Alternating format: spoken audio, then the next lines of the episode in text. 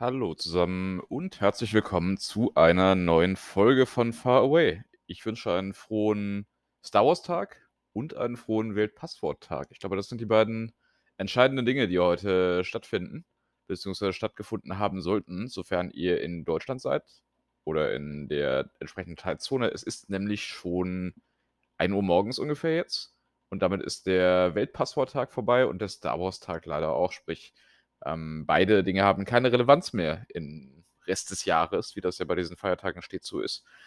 Ähm, hier ist es noch mitten am Tag. Es ist ein bisschen grau aktuell. Ich hörte, das ist ja auch in anderen Regionen der Welt gerade durchaus der Fall. Aber ja, ein bisschen Sonne war da, die habe ich vorhin auch genutzt, ähm, 'n kleinen Spaziergang gemacht und das war ganz nett. Und ansonsten ist es ein relativ gewöhnlicher Donnerstag, ein bisschen beschäftigter als sonst, deswegen ist es auch etwas später als sonst. Aber das passiert nun mal manchmal. Das hier ist die letzte Folge vor einer längeren Pause, denn ich werde ja ab, äh, Sonntag beziehungsweise Montag in Deutschland sein und danach in Ghana und bin dann Anfang Juni wieder zurück, werde wahrscheinlich Mitte Juni wieder wieder 'ne Folge aufnehmen können. Das heißt, ähm, heute, ja äh, ist es quasi ein ein Abschluss des letzten Quartals oder so, ich weiß es nicht. Es ist auf jeden Fall, äh, 'ne Folge, die eben für längere Zeit hier zu sein wird leider, weil es mir einfach zu stressig ist, es unterwegs zu machen auch noch. Und, äh, dann werde ich aber voller Tatendrang noch mal einsteigen, bis sich dann im Sommer entscheiden wird, was denn danach kommt. Also, ja, habt ihr die nächsten Wochen 'n bisschen Ruhe von mir. Ich habe die nächsten Wochen 'n bisschen Urlaub. Wenn ihr mich sehen wollt, dann wisst ihr ja teilweise, wie ihr mich erreichen könnt und falls nicht, findet sich das auch äh, lässt sich das auch herausfinden. Aber jedenfalls freue ich mich persönlich drauf, mal wieder zurück zu sein für 'n paar Wochen und das ist schön. Dementsprechend, ja, schauen wir mal, was denn diese letzte vollständige Woche vor dieser Auszeit mir und der Welt so gebracht hat. Wir beginnen wie gehabt mit der Schlagzeile der Woche.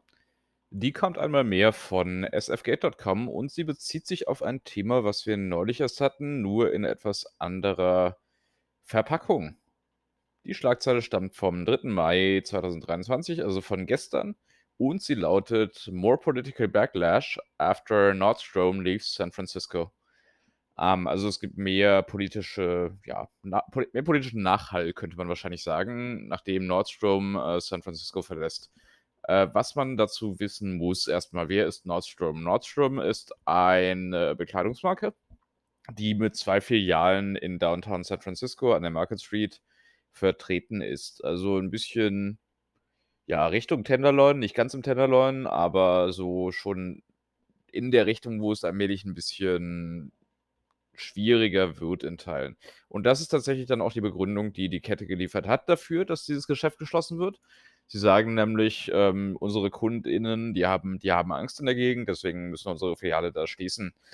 Das ist reichlich umstritten und es ist 'n bisschen wie die wie die Whole Foods Diskussion, die wir vor 'n paar Wochen ja hier aufbereitet hatten.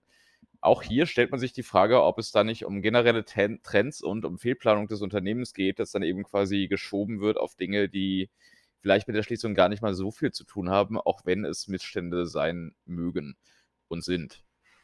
Also, auch hier kann man sich die Frage stellen, na ja, äh, wie viele Leute kaufen eigentlich noch Klamotten in der Innenstadt, ne? Wie viele Leute gehen noch in Einkaufszentren? Werden nicht auch Einkaufszentren und Bekleidungsgeschäfte in Regionen geschlossen, wo es jetzt keine Probleme mit der öffentlichen Sicherheit gibt? Und wieso ist jetzt ausgerechnet das hier dann 'n Grund, der aus 'ner völlig anderen Ecke kommt? Also, das kann man sich alles fragen und das sind, denke ich, auch berechtigte Fragen. Der zuständige Supervisor für diesen Bezirk, also quasi das Stadtratsmitglied, könnte man sagen, ähm, das ist 'n, ja, Zentrist wahrscheinlich, würde man hier vermutlich sagen. Es gibt ja nicht wirklich Republikaner im Stadtrat und Republikanerinnen. Ähm, aber es ist halt 'n Zentrist, äh, der früher für die Kommunikation der Polizei verantwortlich war und der macht sich das grad auch so 'n bisschen für seine persönlichen, ja, Sichtweisen zunutze. Also, er sagt schon auch: „Natürlich, wir haben hier 'n riesiges Sicherheitsproblem und daran liegt es, dass die Geschäfte abhauen.“ Das heißt, er schiebt so 'n bisschen seine Agenda damit an.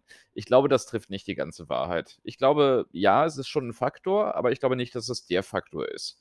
Es geht schon auch darum, dass es, äh, Trends im Einzelhandel generell gibt, ganz offensichtlich durch das Internet. Ähm, und es geht sicherlich auch darum, dass einfach so riesige Bekleidungsgeschäfte nicht mehr dem Zeitgeist entsprechen. Also jetzt nur zu sagen, na ja, hier die die die Obdachlosigkeit und die Drogen und so, das liegt daran daran liegt es, dass wir hier schließen müssen. Das ist, glaube ich, dann doch zu kurz gedacht und das ist dann eben auch 'ne Sache, ja, wo man sich fragen kann, ob man sich damit 'n Gefallen tut, wenn man so argumentiert. Also, Walgreens, die Drogeriekette, da war's, äh, vor einigen Jahren so, da gab's 'ne ähnliche Schließung von irgendwie 5 Filialen und die hatten auch so argumentiert. Hat sich dann rausgestellt, dass, äh, vor den Ereignissen, die sie als Begründung angeführt haben, die Schließung schon längst besch beschlossene Sache war. Also, das waren einfach Einsparungsmaßnahmen und es wurde so getan, als würde es da um öffentliche Sicherheit und so Geschichten gehen. Also, es ist 'n bisschen es wird da 'n bisschen Politik gemacht und es sind natürlich auch Leute involviert, die, sagen wir mal, ihren eigenen Misserfolg gerne an äußere Umstände abschieben wollen. Das darf man ja auch nicht vergessen. Also, niemand ist ja gerne schuld daran, ähm, wenn er sie die komische Idee hatte, dass 'n Einzelhandelsgeschäft in der Innenstadt 'ne ri 'ne Riesensache wäre im 21. Jahrhundert. Ähm, und wenn man dann irgendwie 'ne Ausrede hat und sagen kann, es liegt an der Polizei, es liegt an der öffentlichen Sicherheit, es liegt an der Obdachlosigkeit, es liegt an den Ärmsten der Armen, dann ist das natürlich immer praktisch.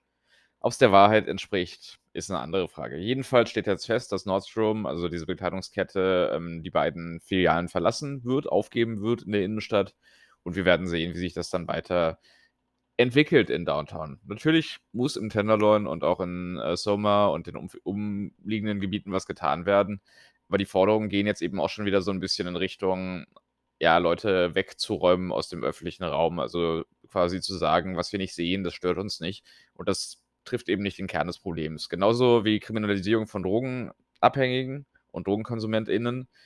Äh, die USA haben ja die bekanntlich die höchste Häftlingsrate der Welt und das hat durchaus mit Drogenkonsum zu tun und mit der Kriminalisierung von Drogenkonsum. Ähm, genauso ist es eben auch kein Weg, einfach Obdachlose rauszuschieben aus den Gegenden, wo man sie nicht haben möchte. Es müsste darum gehen, dass man Obdachlosigkeit tatsächlich effizient bekämpft. Es muss um, äh, Wohnungsbau gehen, es muss darum gehen, dass die Stadt bezahlbar wird. Aber das sind natürlich alles Dinge, die, äh, verdrängt werden, wenn man dann sagt, äh, es geht hier um unsere KundInnen und die fühlen sich gefährdet. Damit macht man's sich sehr einfach und da sollte man, glaube ich, aufpassen. Das war die Schlagzeile der Woche. Tja, was war denn in der letzten Woche noch so los? Eigentlich gar nicht mehr so viel, wie ich vorhin festgestellt habe. Also, am Donnerstag, Freitag habe ich nicht mehr so wahnsinnig viele Dinge gemacht, was ja auch 'n bisschen daran liegt, wenn ich mich recht erinnere, dass, ähm, ich ja erst Freitag den Podcast aufgenommen hatte. Genau, ich war ja zu spät dran, so rum war's nämlich. Ich war zu spät dran und das hatte den Stromausfall als Grund natürlich. Genau, jetzt weiß ich nämlich wieder. Genau so war die letzte Woche. Also, im Prinzip könnte man sagen, dass, äh, das Besprechenswerte auch erst am Samstag gestartet ist. Und der Samstag war dann tatsächlich auch recht interessant. Begonnen hat er mit dem FC Sankt Pauli, der natürlich nachts gespielt hat für für mich. Es war jetzt, glaube ich, das letzte Mal ja, das war das letzte Mal diese Saison, dass ich 'n Spiel nicht live sehen kann. Das, ähm, Spiel jetzt diesen Samstag werde ich live sehen können, weil's um 20:30 ist, so 11:30 meiner Zeit. Und danach bin ich ja in 'ner anderen Zeitzone. Also, ich werde keine Wiederholung mehr sehen diese Saison, sondern jetzt nur noch live. Und ja, äh, das Spiel hat der FC Sankt Pauli gewonnen, womit jetzt tatsächlich wieder so minimale Möglichkeiten bestehen, dass man's vielleicht doch noch auf Platz 3 schafft. Ist 'ne sehr geringe Chance, sollte man auch nicht erwarten, aber zumindest sieht's wieder 'n bisschen realistischer aus. Ähm, dann war ich abends bei 'ner Ausstellung namens, äh, Tex-Mex, also aber geschrieben wie Tech, also Technik. Ähm, und es ging um im Prinzip, ja, die die es ist 'n Künstler aus Mexiko, der inzwischen in Kanada lebt und der so 'n bisschen sich mit Überwachungstechnik und ähnlichen Geschichten beschäftigt. Also, Datenschutz, Massenüberwachung, äh, solche Geschichten. Das ist, ja, ziemlich genau meine Linie, würde ich mal sagen, oder ziemlich genau das, was ich da irgendwie äh, was mich ja ohnehin interessiert. Und, äh, 'n Freund von mir hatte die Idee, dass man da doch hingehen könnte und dass das doch bestimmt sehr nett wäre. Und es war in der Tat sehr nett. Also, es war 'ne sehr, sehr spannende Ausstellung, sehr spannende Projekte. Ich glaube, am besten hat mir gefallen das war auch das offensichtliche Highlight der Ausstellung. Es gab so 'n Raum, der ganz in ja, ganz mit Glühbirnen behangen war, also 2000 noch was Glühbirnen. Und, äh, diese Glühbirnen haben jeweils im Puls einer Person pulsiert. Ja, pulsiert im Puls, macht natürlich auch Sinn.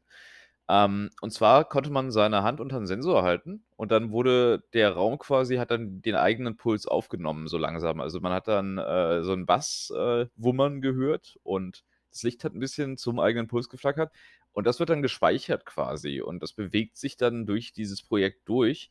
Und erst dann, wenn quasi alle Glühbirnen belegt sind, dann wird die älteste davon, die wird dann überschrieben quasi. Also immer die älteste wird gelöscht mit der immer neuesten. Das ist so ein bisschen die Idee dahinter gewesen und das ist sehr faszinierend. Also sehr, sehr optisch hübsch auch und auch eine schöne, schöne Idee. Also kann ich sehr empfehlen, falls man diesem Künstler mal begegnet. Ich glaube, er wird in London jetzt ausstellen. Und ich meine, ich hatte noch irgendwas von, von Hamburg gehört, aber das weiß ich nicht mehr. Also sehr, sehr schöne Angelegenheit. Ähm, Details kann ich gerne mitteilen. Danach waren wir noch essen in einem italienischen Restaurant hier ja im Mission District. Auch das sehr angenehm. Nicht ganz billig, aber auch nicht zu teuer für die gebotene Qualität, gerade wenn man bedenkt, dass es ja San Francisco ist. Also alles sehr, sehr nett, alles sehr, sehr schön. Ja, und das war dann auch schon der Samstag. Und ich bin ja durch diese zeitliche Verschiebung in der letzten Woche etwas aus dem Rhythmus. Deswegen muss ich jetzt schauen, wie ich das hier weiter aufrolle. Aber ich denke mir was aus. Das äh, Rechtsthema der Woche kommt jetzt nämlich. Und im Rechtsthema der Woche befassen wir uns mit einem etwas anderen Kapitel des herrschenden Kulturkampfes, der ja schon hier an dieser Stelle mehrfach beschrieben wurde meinerseits und der immer neue Facetten dazu gewinnt. Wie in jedem anständigen autoritären System ist natürlich auch die Einschränkung von Zugang zu Büchern eine ganz wichtige Sache.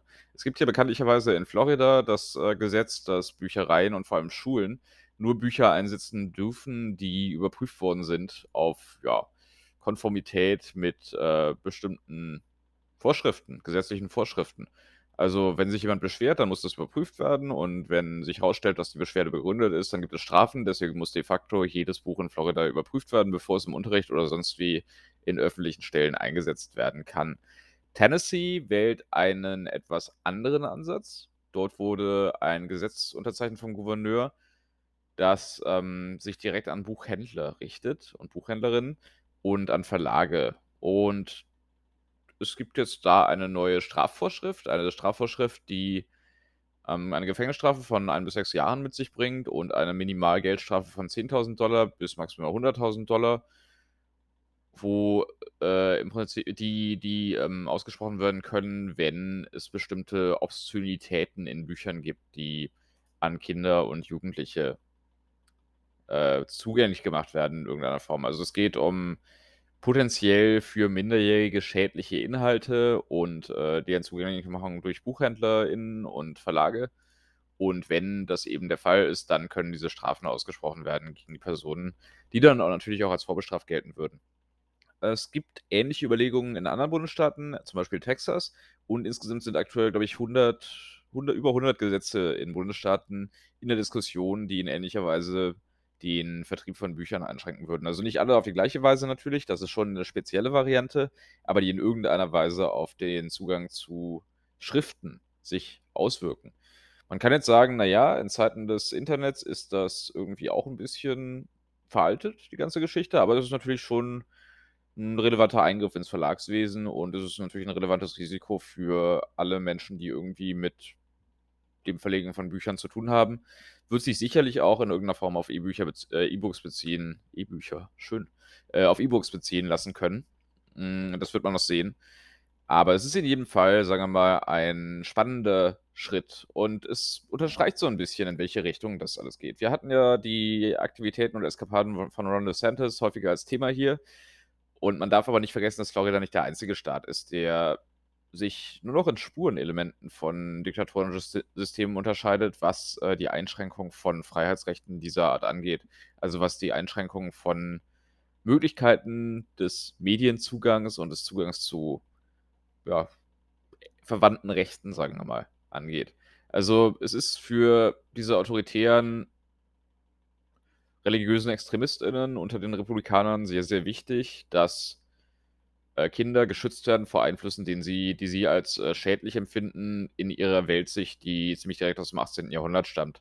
Und das ist natürlich ein Kulturkampf. Das ist natürlich ein Kampf gegen alles, was als äh, ja, moderne Verirrung empf äh, empfunden wird. Das ist ein Kampf für das äh, weiße evangelikale Amerika und sehr männliche. Und dessen sollte man sich bewusst werden. Also es ist nicht nur Donald Trump, es ist gerade in den Staaten einfach eine wahnsinnig verbreitete Auffassung, dass man durch derartige Praktiken irgendeine wie auch immer geartete amerikanische Kultur vor irgendwelchen wie auch immer gearteten fremden schädlichen Einflüssen schützen müsse. Das ist äh, letztlich rechtsradikale Politik, nichts anderes. Und ich denke, so sollte man es auch benennen. Der Supreme Court wird an dieser Stelle nicht eingreifen, denn der Supreme Court ist äh, einerseits politisch wahrscheinlich gar nicht so uneinverstanden mit der Linie. Andererseits ist er aber auf jeden Fall auf einer Linie, dass er sich von Entscheidungen der Staaten, wenn es in irgendeiner Weise geht, möglichst fernhält. Das äh, ist ein bisschen das Problem der US-Verfassung als solcher, wie schon oft angesprochen. Die US-Verfassung hat ja ein etwas anderes Muster als das Grundgesetz. Sie funktioniert ja quasi andersrum. Also die Rechte werden nicht vom Bund an die Staaten gegeben, sondern von den Staaten an den Bund. Und was der Bund nicht ausdrücklich darf, das, dürf, das darf er eben nicht tun. Das dürfen nur die Staaten tun. Und so verhält es sich eben zum Beispiel mit der Regulierung von Zugang zu Schriften. Das steht eben nicht direkt in der Verfassung, deswegen dürfen das nur die Staaten tun.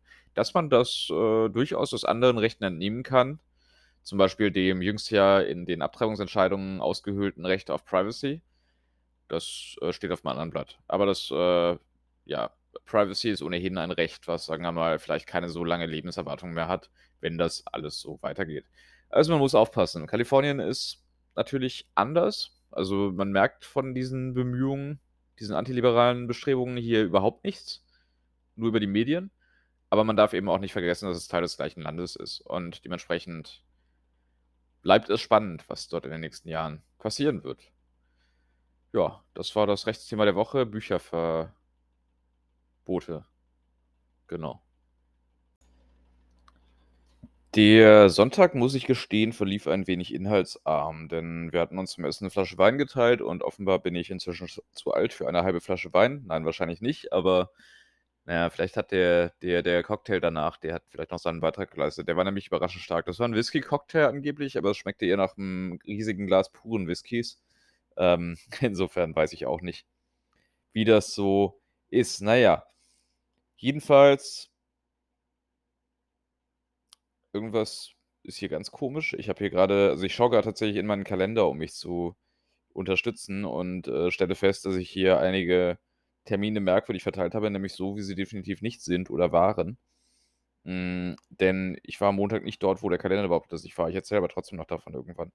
Äh, ja, wie gesagt, also Sonntag war nicht viel los. Ähm, Montag habe ich gearbeitet. Es ist nicht ganz geklärt, ob ich hätte arbeiten müssen. Ich bin, sagen wir mal, auf der Position, das wahrscheinlich nicht. Aber sicherheitshalber habe ich es mal getan. Ihr merkt, die Geschichten, die ich in den letzten Wochen angedeutet habe, die haben sich leider immer noch nicht vereinfacht. Und so richtig drüber reden darf ich und kann ich und will ich immer noch auch nicht. Nun ja, äh, unabhängig davon war es dann 'n relativ ruhiger Tag, also wenig los, ähm, glücklicherweise. Und der Dienstag, der war dann aber natürlich umso betriebsamer. So ist es ja immer, ne? Also, wenn man einen ruhigen Tagen Tag hat irgendwie arbeitsmäßig, dann ist ja der nächste Tag gleich immer doppelt so schwierig. Das ist natürlich eine schöne Tradition. Und das gilt umso mehr, wenn man remote tätig ist. Also, gerade wenn es irgendwie länderübergreifend ist und wenn das ganze Unternehmen quasi in Urlaub war einen Tag lang, dann kann man darauf wetten, der nächste Tag wird kein schöner. Also, es empfiehlt sich, taktisch gesehen, immer einen Tag nach allen anderen Urlaub zu nehmen. Denn dann ist man das Schlimmste los und hat quasi gleich einen Doppelurlaub. Denn der Tag, an dem alle anderen weg sind, der ist ja meistens dann auch nicht so dramatisch. Es hängt ein bisschen vom Job ab, nehme ich an. Also, keine Ahnung, wenn man wenn man wenn man Profifußballer ist, dann ist es wahrscheinlich keine gute Idee zum Beispiel, aber wenn man, ähm, mit mehreren Personen gemeinsam an Projekten arbeitet, dann ist das eine ganz hervorragende Idee. Natürlich sehr unkollegial, das sollte man bedenken, ne? Aber ansonsten eine ganz hervorragende Idee. Diese Wahl hatte ich leider nicht, deswegen musste ich, äh, sowohl den ruhigen Tag konnte ich mir gönnen, als auch den unruhigen Tag, äh, ja, den musste ich ertragen, beziehungsweise die mehreren unruhigen Tage dazu sogleich. Ich würde gerne über ein Thema reden, was mir sehr am Herzen liegt, und zwar im Rahmen eines Produkts der Woche. Und das Thema, das mir sehr am Herzen liegt, das nennt sich äh, Hot Sauce. Ich habe es schon angesprochen in der Vergangenheit. Ich habe schon angesprochen, wie entscheidend diese Produktkategorie für die amerikanische Küche ist und dass es eine relevante Kultur drumherum gibt. Es ist ja nicht so, dass es, äh, wahnsinnig viele Produkte gibt hier in diesem Land, die man in Europa nicht bekommen würde, also so gar nicht. Es gibt sie, Es gibt sie aber vor allem, was Restaurants angeht. Also, 'n Burrito zu bekommen zum Beispiel ist hier wahnsinnig einfach, ist in schon in 'ner Stadt wie Berlin erstaunlich schwierig, wo ich mich immer frage, warum, denn der Burrito ist ein grandioses Konzept.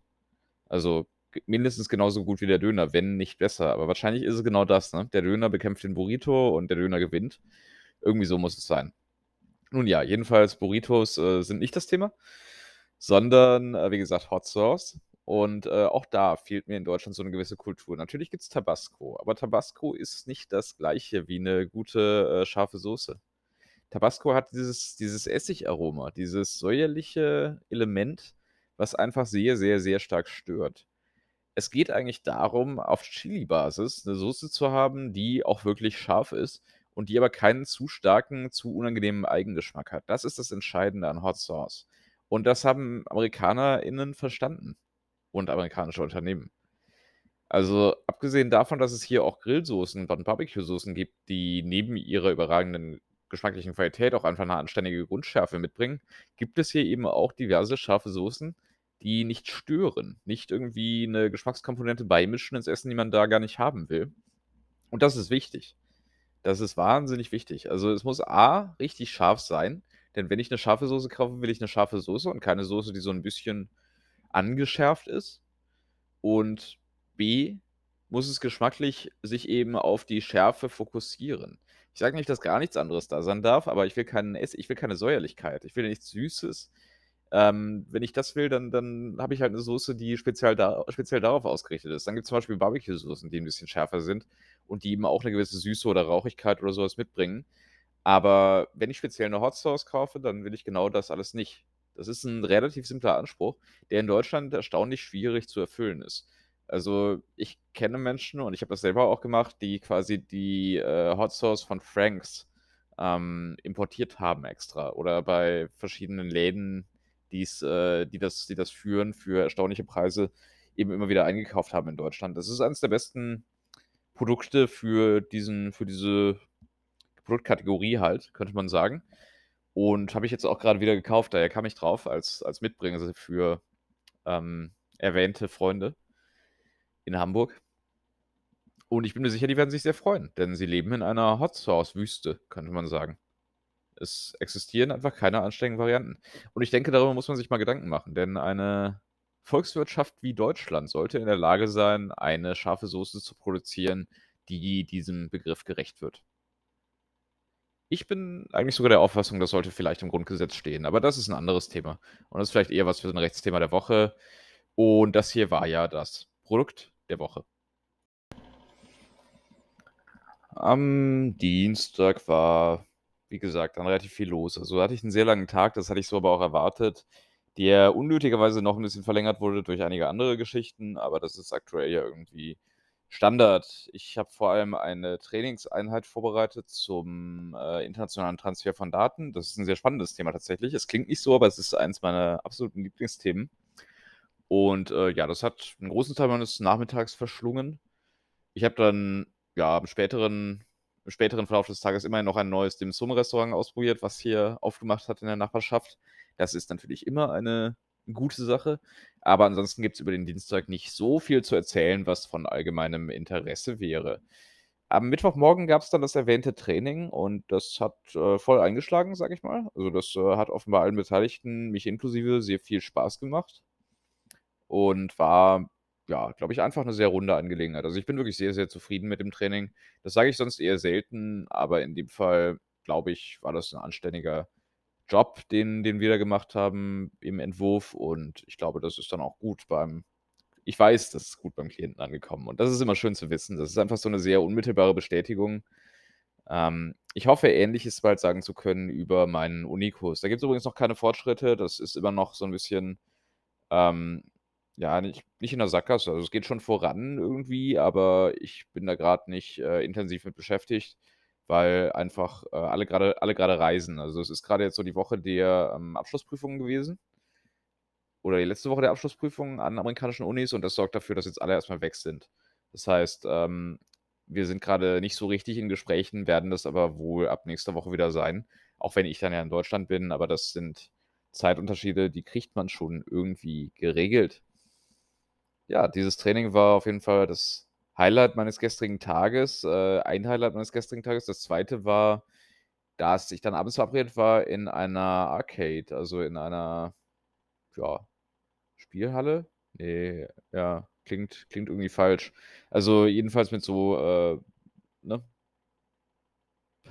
Wie heißt denn das? Ja, äh, 'ne Arcade halt, also wo man so Videospiele spielt, so 80er Jahre Zeug, ne? Äh, kennt kennt ihr. Ich mir fällt grad die das gesamte deutsche Vokabular nicht ein. Das ist grade so so 'n Ausfall eines ganzen Sektors meines Vokabulars. Das ist sehr, sehr ärgerlich. Ähm, jedenfalls, ja, da waren wir pünktlich zur Happy Hour, was dafür gesorgt hat, dass wir 'n Bier und 'n Bourbon bekommen haben, irgendwie für 8 Ist echt 'n guter Preis für San Francisco, zumal der Bourbon auch sehr anständig eingeschenkt war.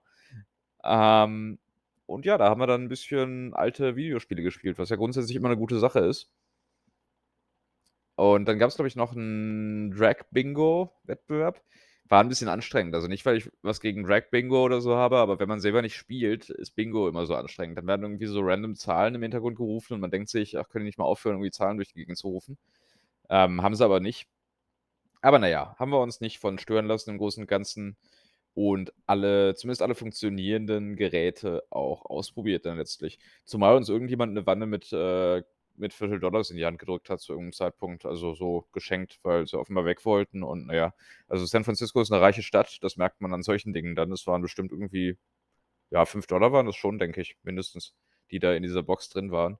Und damit kamen wir den Rest des Tages dann auch eigentlich relativ gut aus. Ja, muss mehr als 5 gewesen sein, wahrscheinlich eher so 10 Aber ja, nette Geste jedenfalls und ja, war 'n spaßiger Abend, äh, war 'ne schöne Idee, hat auf jeden Fall mich gut unterhalten und ja, war auch 'n relativ langer Abend. Also, ich bin gegen 0:00 im Bett gewesen, was, wenn man bedenkt, dass ich um 7:30 äh, meinen 1. Termin hatte, also mich für meinen 1. Termin vorbereiten musste, schon 'n bisschen spät ist. Außerdem hatte ich 'n Telefongespräch mit dem Versorgungswerk der Rechtsanwälte. Das ist, äh, 'n bisschen anstrengend gewesen, aber na ja, muss man auch alles in Ordnung bringen. Also, ich ich warne sehr davor, diese Sachen wie Rentenansprüche und Rentenbeiträge zu unterschätzen, wenn man ins Ausland zieht. Das, äh, lässt einen nie los. Also, die sind auf jeden Fall da hinterher, auch wenn sie wie das Versorgungswerk jetzt irgendwie 6 Monate brauchen, um auf meine E-Mail zu reagieren. Das macht's aber nicht leichter leider, denn die können ja auch Dinge vollstrecken und so Sachen und die müssen ja nicht auf E-Mails reagieren, offenbar. Na ja, war 'n war 'n ganz nettes Telefongespräch trotzdem, muss ich sagen. Also, sie versuchen schon, mir weiterzuhelfen, aber es ist 'ne etwas unangenehme Situation, in der wir da grade alle gemeinsam sind und ich hoffe, dass wir das, äh, möglichst sinnvoll und möglichst bald lösen können, denn das ist schon alles etwas anstrengend.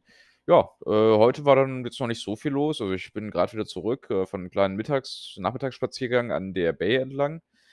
Hm, das war sehr nett, trotz des überschaubaren Wetters. Und ja, ich glaube, so im Großen und Ganzen war das bisher meine Woche. Ich stelle grade fest, dass, äh, die Diskussion über Rentenansprüche und Rentenbeiträge eigentlich, äh, nach langer Zeit mal wieder nah an das kam, was ja ursprünglich mal der Ansatz dieses Podcasts war. Also, quasi Probleme zu erläutern und zu diskutieren und zu hinterfragen, die sich so ergeben, wenn man ins Ausland zieht. Na ja, dieses Anspruchsdenken hat, äh, dieses Format hier leider oder zum Glück, ich weiß es nicht, schon länger verlassen, glaube ich, weil sich auch einfach also, es gibt gar nicht so viele Probleme, wie man denkt, beziehungsweise die Probleme stellen sich geballt. Einige davon ignoriert man einfach weg und sie verschwinden tatsächlich, das gibt es auch. Ähm, andere löst man, was oft gar nicht so schwierig ist, wie man denkt. Und andere bleiben ungelöst und werden irgendwann 'n ganz fieser Bumerang und so Rentenbeiträge gehören tendenziell dazu. Also, das ist 'ne Sache, die man nicht unterschätzen sollte. Aber ja, so viele Probleme, die man durchdiskutieren kann, zu meiner eigenen Überraschung gab's einfach in diesen bisher, ja, gut 1 1/2 Jahren, fast 1 1/4 Jahren bisher nicht. Es sind es sind 1 1/4 Jahre. Ähm, und in der Regel hm, also, man man man denkt natürlich immer, so 'n Staat lässt einen ungerne gehen, so 'n Staat versucht einen irgendwie einzuschränken und, äh, man muss ja so viel irgendwie an Formalitäten erfüllen oder so. Andererseits ist es aber auch so, wenn man weg ist, dann können die einen nicht erreichen, ne? Also, es ist jetzt nicht so, dass niemand weiß, wo ich bin. Das wissen schon sehr viele Leute sehr genau, wo ich bin. Aber es ist dann trotzdem immer mühselig, die Leute zu erreichen und, äh, so wichtig ist man dann irgendwie auch nicht. Also die Möglichkeiten der Verwaltung sind endlich. Ich sage jetzt nicht, dass man irgendwie Steuerflüchtling werden sollte, keine gute Idee. Aber grade Finanzamt hat noch die meisten Möglichkeiten nämlich. Aber ich, äh, denke schon, dass sich manche Dinge einfach auch, äh, lösen lassen und dass man vor manchen Dingen gar nicht so viel Angst haben muss. Also, zum Beispiel Meldewesen. Ich habe immer gedacht: „Ach, ich muss mich ganz dringend aus Deutschland abmelden.“ Es ist tatsächlich die Frage, ob ich das muss. Also, das ist 'n bisschen umstritten bei meiner Visumskategorie, aber letztlich interessiert es auch niemanden. Also, es könnte irgendwann mal interessant werden, was theoretisch möglicherweise 'n Verstoß gegen das Meldegesetz wäre, wenn ich mich hätte abmelden müssen, es aber nicht getan habe. Aber na ja, der Verstoß ist hier nicht wirklich vollstreckbar. Also, das macht keiner. Das tut sich keiner an. Hm, und ja, wenn ich wenn ich mich wieder anmelden würde in Deutschland, wäre das ja wieder 'n anderes Thema. Dann hätte ich mich wieder angemeldet, beziehungsweise ich würde mich dann ja ummelden. Ich würde mich ja gar nicht wieder anmelden. Also, es ist irgendwie so 'n bisschen Verbrechen ohne Opfer an der Stelle. Also, sich nicht ummelden innerhalb Deutschlands ist wahrscheinlich riskanter, als sich nicht abmelden, wenn man irgendwie nicht in Deutschland ist für 'ne längere Zeit. Das sind so ganz komische Dinge, die man dann so feststellt, wenn man das 'n bisschen länger gemacht hat. Also, auch sehr wertvolle Erfahrungen, die man sammelt, gar keine Frage. Manche sind aber auch einfach 'n bisschen skurril. Also, manche Erfahrungen viele Erfahrungen sind sogar 'n bisschen skurril, würde ich sagen. Nun ja, ähm, gar nicht nötig, hier so äh, so 'ne Zusammenfassung zu machen, denn das ist ja noch längst nicht die letzte Folge dieses Podcasts, sondern nur die letzte Folge für ein paar Wochen. Ich werde mich am Sonntagmittag nach Las Vegas begeben, um dort all mein Geld zu um um dort einen Flug nach Frankfurt zu nehmen und von dort aus nach Köln zu fahren mit der Bahn. Denn ich werde zu diesem Zeitpunkt schon mehr als genug CO2 verbraucht haben und ich glaube, es gibt auch gar keine Flüge von Frankfurt nach Köln. Also, habe ich gar nicht drüber nachgedacht, aber gibt's, glaube ich, nicht. Ähm, wäre sehr sinnlos. Und genau, dann geht's von Köln nach Berlin, von Be nein, von Köln nach Hamburg, von Köl Hamburg nach Berlin und von Berlin nach Köln und von Köln nach London, von London nach Accra in Ghana, von Accra nach London und von London nach San Francisco. Das ist so der Plan bisher. Menge Reiserei, aber dann deswegen versteht ihr wahrscheinlich auch, wenn ich hier kein, äh mein mein mein hochspezialisiertes Aufnahmeequipment, also mein Headset, nicht mitnehmen werde. Ich denke, das ist nachvollziehbar. Ich wünsche euch 'ne gute Zeit. Ich wünsche euch 'n schönen Mai. Wir hören uns im Juni wieder, da bin ich mir sehr sicher. Und, äh, bis dahin alles Gute für alle. Wenn was ist, meldet euch. Wenn nicht, wir hören voneinander.